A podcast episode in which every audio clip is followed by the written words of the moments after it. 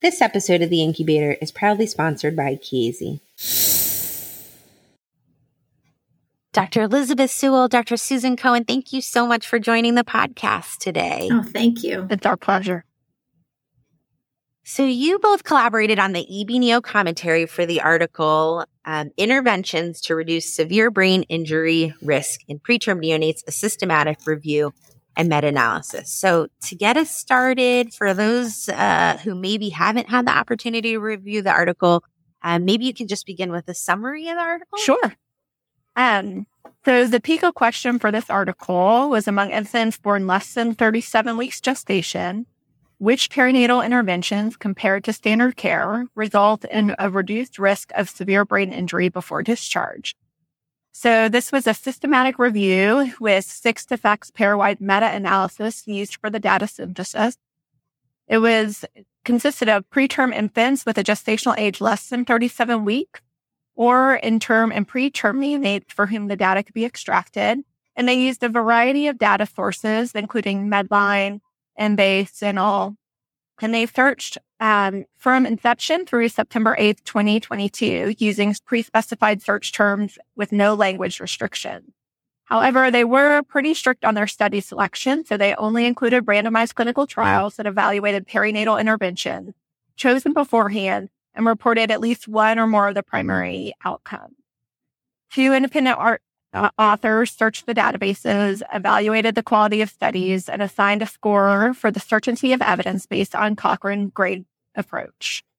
There were three pre-specified outcomes that included severe intraventricular hemorrhage, which was defined as grade three or four, cystic periventricular leukomalacia, which was defined as necrosis of the white matter near the lateral ventricle or severe brain injury, which was defined as severe intraventricular hemorrhage or cystic periventricular leukomalacia. I'll let Susan now talk about the results. Well, they were able to sort of narrow down their sample size. And so they used the fixed effects pairwise meta analysis of 221 randomized control trials. And they evaluated 44 perinatal interventions. Six of them were antenatal, six were delivery room interventions, and 32 uh, were neonatal interventions. And what this this real big group of like data was sort of synthesized into certain categories where they looked at the outcome measure, the certainty of evidence, the effect size, um, the risk ratio and the you know and the number to treat or harm. And then they were able to identify that there were several interventions associated with reduce um, a severe ivh in preterm infants but really six came out to the top. And two of them were really the ones with the most amount of certainty of the evidence which were antenatal steroids and indomethacin prophylaxis um, they did identify one that potentially was harmful, um, which was umbilical cord milking. But the they want to like really stress that clinicians should carefully consider interventions in the context of the certainty of evidence, the effect size, and the clinical context of specific neonatal units. And then that further studies are needed to evaluate these interventions and include potentially neurodevelopmental outcomes as another out, thing, thing to consider. But then, yeah, we we basically then took this paper and Liz and I sort of discussed the idea that you know the idea of adding grade, which is this certainty of evidence, when you look at a meta analysis, was really quite unique in this this paper. I love this paper because I think this topic is so complex and it can be really overwhelming because this has been, you know, I feel like for years we've been trying to reduce the the rate of intraventricular hemorrhage in preterm infants. And it's really the rate over the last couple of decades has really been quite stagnant. And so I love that this paper really was the, the first that I'm aware of that really tried to be comprehensive and really rigorous in terms of the methods to try to compare this for the clinician that's in their unit, really trying to do the best they can for their unit and for individual babies. So I really, um, I really, I'm sure it took a lot of work, but I really appreciate all the effort that the authors put into this because I really think it's going to be useful to take back to the bedside. What I thought was unique of like balancing effect size and the certainty of evidence to me, I felt like that really because we talk a lot about like the effect size, and particularly when you're in this fixed effect, uh, fixed effect meta analysis, they um, uh, weigh larger studies, you know, where the the number of patients included sort of like skews the sort of the analysis so that their results sort of sort of rises to the top. But then balancing it with the certainty of evidence and the heterogeneity of the studies also kind of gave sort of a little more um, depth to the analysis. And for me, I feel like that's really clinically relevant. Well, I wanted to, you highlighted two of the interventions, antenatal corticosteroids and indomethacin prophylaxis. I was just going to run down what the other big hitters were. They included umbilical cord milking, volume targeted ventilation, prophylactic ethamsylate administration, um, early erythropoiesis stimulating agents, and high frequency oscillatory ventilation. And so, you know, I think to your point, what you were talking about, so um, we could have a, a, variety of levels of certainty of evidence, a variety of effect size, and number needed to treat. Many of these interventions um, had a large effect size or reasonably low number needed to treat, which is excellent, but they may have um, low certainty of evidence. So, how do you think we should evaluate these interventions?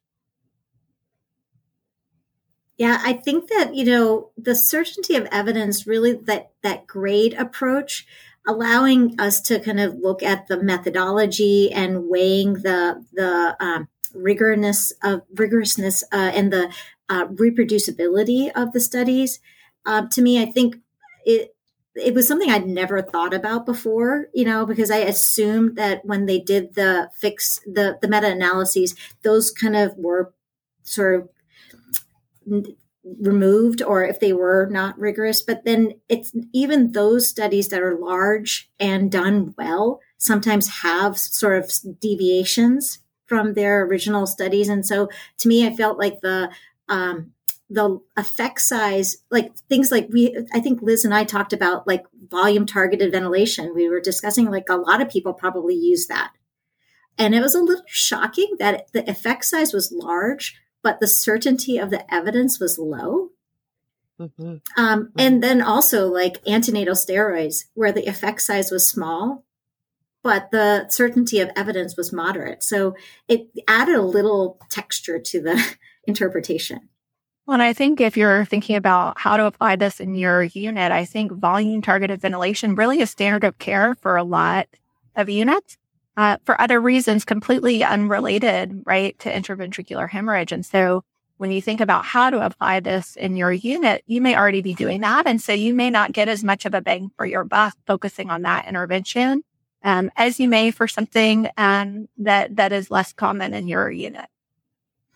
I think one of the more controversial things that I thought in this study was the indomethacin prophylaxis. Mm-hmm. Um, there's a lot of um, spicy feelings about that. That's a nice way to put it. Yeah. and, and, so, uh, indomethacin prophylaxis, I think, is one of those things that have kind of come and gone, and and in many units, um, perhaps isn't something that we utilize. Mm-hmm. And this sort of highlighted that the evidence was actually pretty moderate to strong.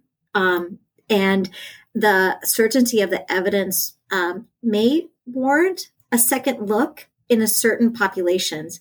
They did go as far as saying that though we have to pause and say that the neurodevelopmental outcomes were not a consideration in the study but I think Liz actually was the one that sort of wrote about this part in the commentary about how parental um, opinion on hearing whether or not there's a bleed in someone's mm-hmm. head versus their mm-hmm. neurodevelopmental outcome may be poor and how they interpret that when they're making decisions. And we don't make any decision only by ourselves. So the partnership of sharing this information with families and other decision makers, I think is a very important component. Yeah, I always have mixed feelings on this because I, I trained where we did not use indomethacin and then where I practice now, we originally were, and now it's it's a pretty mixed bag. And so I think especially when you have situations where the evidence is unclear, it's probably even more important to take it back to the bedside and ask the parents, you know, and really, really talk to them about their thoughts. I think the challenge is is that this happens so quickly after delivery mm-hmm. that that it is hard to find the right opportunity to sit down and and, and have these discussions. Um, but I think it's it's really important to get their thoughts, even if there's no benefit or proven benefit or it's controversial for neurodevelopmental outcomes. I think if you ask parents if they had if you had a medicine that had the potential to decrease the risk for hemorrhage in the brain, I think we might be surprised at, at what some of their answers are. And so I think thinking about different ways to include parental and family decision makers, even if it's not for an individual patient, but kind of gathering their opinion, um, may be really influential and may be different than what we think as providers. Yeah, I think that's such an important point. You know, we we're really as a community working to target severe IVH and you know, I found that even when babies have a quote unquote low grade of IVH, I mean, the parents are definitively affected by this news. Um, and so I wonder if you had any tips about this shared decision making around, I think what's really important to families.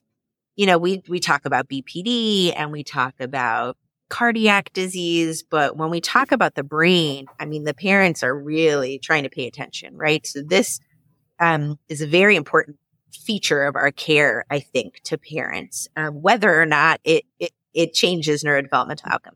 So any just tips on working at the bedside with shared decision making, especially for some of these interventions that still carry some risk associated with them. Yeah, well, I you know because I I span two locations in our our NICU, both in the follow up clinic as well as in the NICU, and I I've, I've tried recently to like lead with what matters most you, you know, and like asking that question, right? That. Like just leading with what matters most because sometimes I can come in with my own sort of pre concocted conversation mm-hmm. and recognize that I missed the entire boat on what a family wants to talk about and what they're fearing and maybe whatever previous experience and also asking like do you have any experience with prematurity uh, maybe they have mm-hmm. a lived experience with a family member or a friend, and that might be an influential part of the conversation.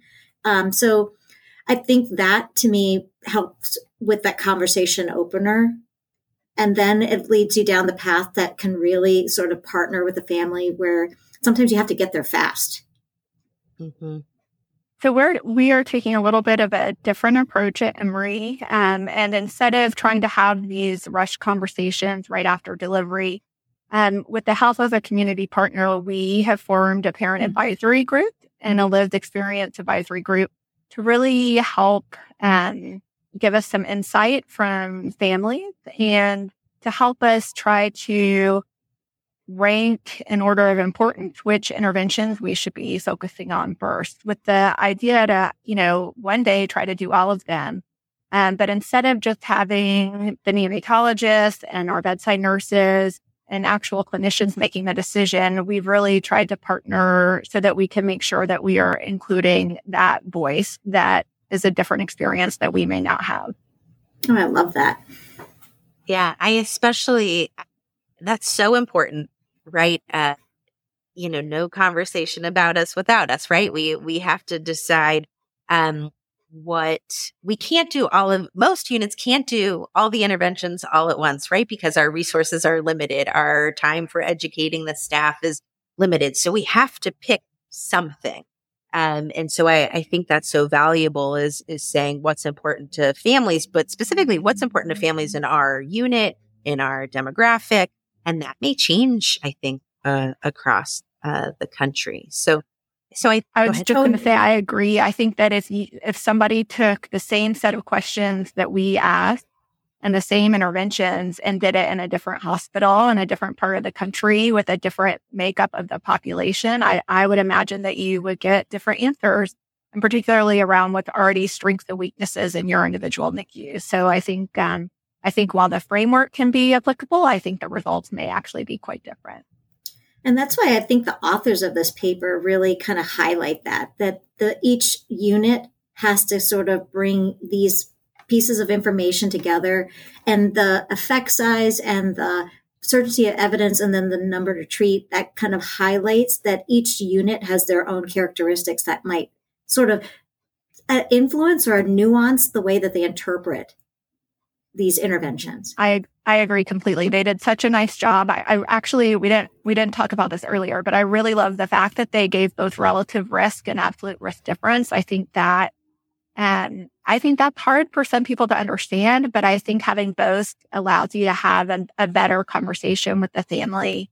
Um, and, and each individual infant's risk is going to be different. So I really love that they did that so that we can kind of tailor the conversation. But I also think that they did a nice job, Susan, like you said, of really saying, here's the evidence, but it may be applied differently. And it's really important to take those conversations and, and your individual unit into account. So. Yeah. So we've talked a lot about the individual interventions, um, but you guys mentioned this briefly also in the commentary. Let's talk a little bit about IVH bundles. So do you think that the effects of each of these interventions are additive when we put them together? I sure hope so. Uh,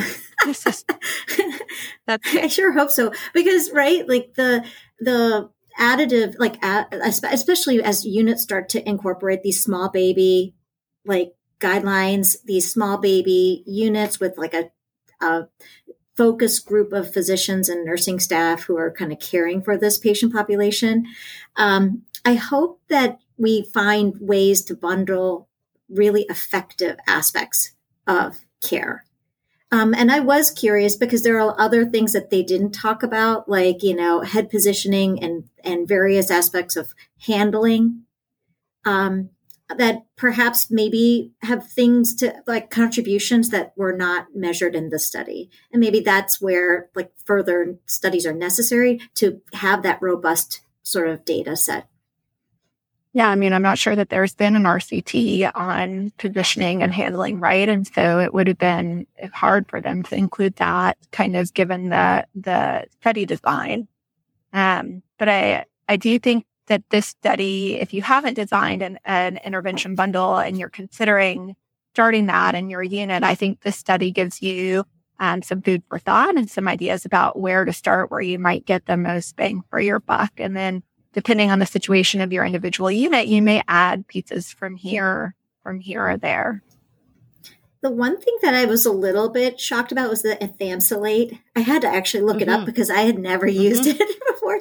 And it's a very um, dated study. So also recognizing that current practice may not be sort of timely for some of the things that were reported in the paper. Maybe that might be a pause for me, like going and looking at the evidence and suggesting that, you know, right there they said the certainty of evidence is low even though the effect size was moderate. Yeah, I was surprised actually how many things are being treated with the ethamsylate, which I had not heard of before. Um, when I had to to look it up, so you know we'll we'll see if we start to to see um, more information on it in our neonatal population. Um, you guys had mentioned like uh, head positioning, which is part of the kind of forty four um, interventions they were hoping to to look at. Um, I wonder if there was anything else on that list that surprised you um, that didn't rise to the top. Something things that we uh, use as kind of dogma in the NICU, um, but didn't yeah did, I, was not a winner. Yeah it wasn't a, like you know there's a lot of discussion about the jet ventilator versus you know high frequency. Um, you can see here that high frequency had a moderate effect but like a low certainty of evidence. And i've ha- had that privilege of talking to the folks in certain units that have very strong feelings about mode of ventilation. And so to me i thought that was striking that the evidence didn't really provide um, like firm confirmation that those effect, those uh, interventions were, um, you know, IVH um, supportive or like you know, protective. um, what was other? There was a few other things that I thought, like you know, also you know, there's a lot of discussions about hemodynamics. Mm-hmm. Um, the the value of hemodynamics, and then the various um, uh, medications and treatment of uh, blood pressure. I thought I would have thought maybe would have risen to the top, but it didn't. Yeah, I mean, I think we talk so much about that, and we really want there to be an easy solution, mm-hmm. and there there just isn't. There there have definitely been bundles that have had a particular practice protocol for hemodynamics and for blood pressure, and when they use you know medication to treat it, and when they don't. And as a whole, the some of those bundles have have reduced you know the the rate of severe brain injury in certain units, but I think when you implement something as a bundle, it's really hard to know which factor in that bundle really had the biggest impact. And so I really, I really, we haven't seen a lot of conclusive evidence, unfortunately. Well, as we're nearing uh, the end of our time together, I wonder um, if, if you have any last minute uh, thoughts or take home points about the the future of neonatal neurocritical care. Um, what you know, what should we be looking for next? Oh, wow, the, you know that's a big topic. um, I do think that you know more focused management of you know neurocritical care will uh, more and more units are implementing these neurocritical care um, teams um, with ex- bringing people with multiple expertise, um, the partnerships between neurologist and neonatologist, I think is only highlighted with the fact that there's going to be a fellowship that's board certified mm-hmm. in the mm-hmm. coming years. I think that's going to bring a lot of important um, focus on that, and I bet it's going to be collaborative with the hemodynamic teams that are are um, that are arriving too. I think that's on the horizon. It's exciting. Yeah. Yeah, I think I get really excited about all of the quality opportunities that exist for this. And, you know, right now, NeuroNICUs are really only at certain centers. And I'm really hopeful that we are going to see some of that outreach um, so that we can see a much broader impact at, at some other centers across the state that may not have access to neurologists but still want to see benefits for their patients. Amazing. Amazing. Okay, Dr. Cohen, Dr. Sewell, thank you so much for your time and sharing your expertise on the topic. Oh, thanks for having us. This was fun. Thank you. Thank you for listening to the Incubator Podcast. If you like this episode, please leave us a review on Apple Podcast or the Apple Podcast website. You can find other episodes of the show on Apple Podcasts, Spotify, Google Podcast, or the podcast app of your choice. We would love to hear from you, so feel free to send us questions, comments, or suggestions to our email address, nicupodcast at gmail.com. You can also message the show on Instagram or Twitter at nicupodcast, or through our website at www.the-incubator.org. This podcast is intended to be purely for entertainment and informational purposes and should not be construed as medical advice. If you have any medical concerns, please see your primary care professional. Thank you.